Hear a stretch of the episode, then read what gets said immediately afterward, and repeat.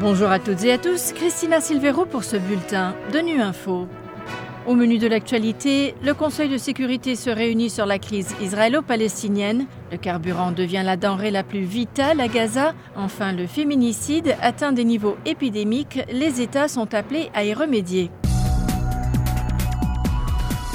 Alors que la guerre à Gaza fait rage et risque de s'étendre à travers la région, plus de 90 orateurs doivent se prononcer ce mardi lors de la réunion trimestrielle du Conseil de sécurité sur la question israélo-palestinienne. Trois orateurs des Nations Unies y ont d'emblée exposé la situation politique, diplomatique et humanitaire, appelant notamment à un cessez-le-feu humanitaire. Premier orateur, le secrétaire général de l'ONU a reconnu les mots des deux parties, condamné la mort du personnel de l'ONU et rappelé que la seule solution viable pour la paix et la stabilité est celle à deux États. Antonio Guterres. Même en ce moment de danger grave et immédiat, nous ne pouvons pas perdre de vue le seul fondement réaliste d'une paix et d'une stabilité véritable, une solution à deux États. Les Israéliens doivent voir leurs besoins légitimes de sécurité se concrétiser et les Palestiniens doivent voir leurs aspirations légitimes à un État indépendant se réaliser conformément aux résolutions des Nations Unies, au droit international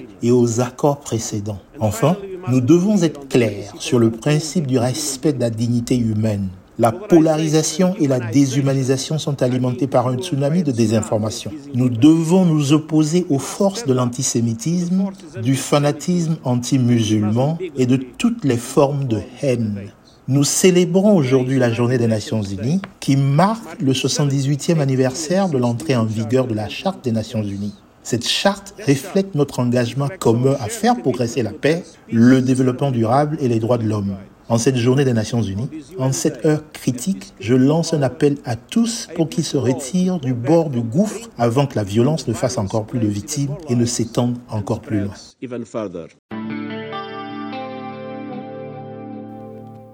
Alors que le conflit en Israël et à Gaza dure depuis 17 jours, les agences humanitaires de l'ONU plaident pour des livraisons de carburant et d'autres articles de secours. Ces livraisons manquent désespérément pour éviter que la situation déjà désastreuse dans l'enclave palestinienne ne s'aggrave davantage. Jérôme Bernard nous en dit plus. Le carburant est devenu la denrée la plus vitale à Gaza, a prévenu aujourd'hui l'Organisation mondiale de la santé. Sans ce carburant, les camions ne peuvent pas circuler et les générateurs ne peuvent pas produire d'électricité pour les hôpitaux, les boulangeries et les usines de désalinisation de l'eau. À ce jour, les convois d'aide humanitaire qui ont été autorisés à entrer dans l'enclave palestinienne ne contenaient pas de carburant. Les 54 camions qui sont entrés dans la bande de Gaza depuis l'Égypte dans le cadre de trois convois contenaient de la nourriture, des fournitures médicales et des articles non alimentaires. À titre de comparaison, avant le conflit, 500 camions entraient chaque jour à Gaza, dont des camions commerciaux et au moins 100 camions d'aide, 45 d'entre eux apportant du carburant. L'Agence des Nations Unies pour les réfugiés, l'UNRWA, a souligné qu'elle a organisé la logistique, la coordination, le transport et la mise en entrepôt du contenu des trois convois en provenance de Rafah. S'agissant du risque que les livraisons de carburant tombent entre de mauvaises mains, l'UNRWA rappelle qu'elle est responsable de la réception et de la manutention du carburant, ainsi que de sa livraison aux hôpitaux et aux usines de désalinisation de l'eau. Un expert de l'ONU tire la sonnette d'alarme sur les féminicides dans le monde. Maurice Tidball-Bins est rapporteur spécial sur les exécutions extrajudiciaires, sommaires ou arbitraires. Selon lui, les États manquent à leur devoir de protéger les victimes, Maxime Robin.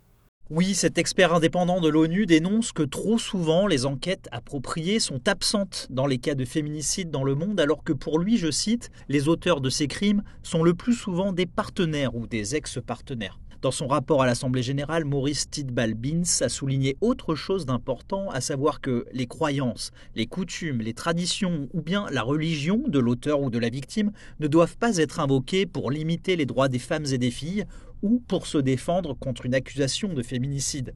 Selon l'expert, l'obligation d'enquêter sur tout décès potentiellement illégal, y compris les féminicides, a acquis un statut coutumier dans le droit international, donc ne pas enquêter peut constituer une violation du droit à la vie.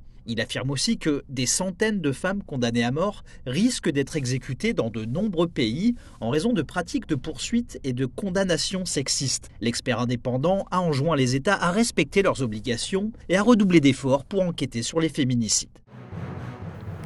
Voilà, fin de ce bulletin de Nu Info. Merci de votre fidélité. À bientôt.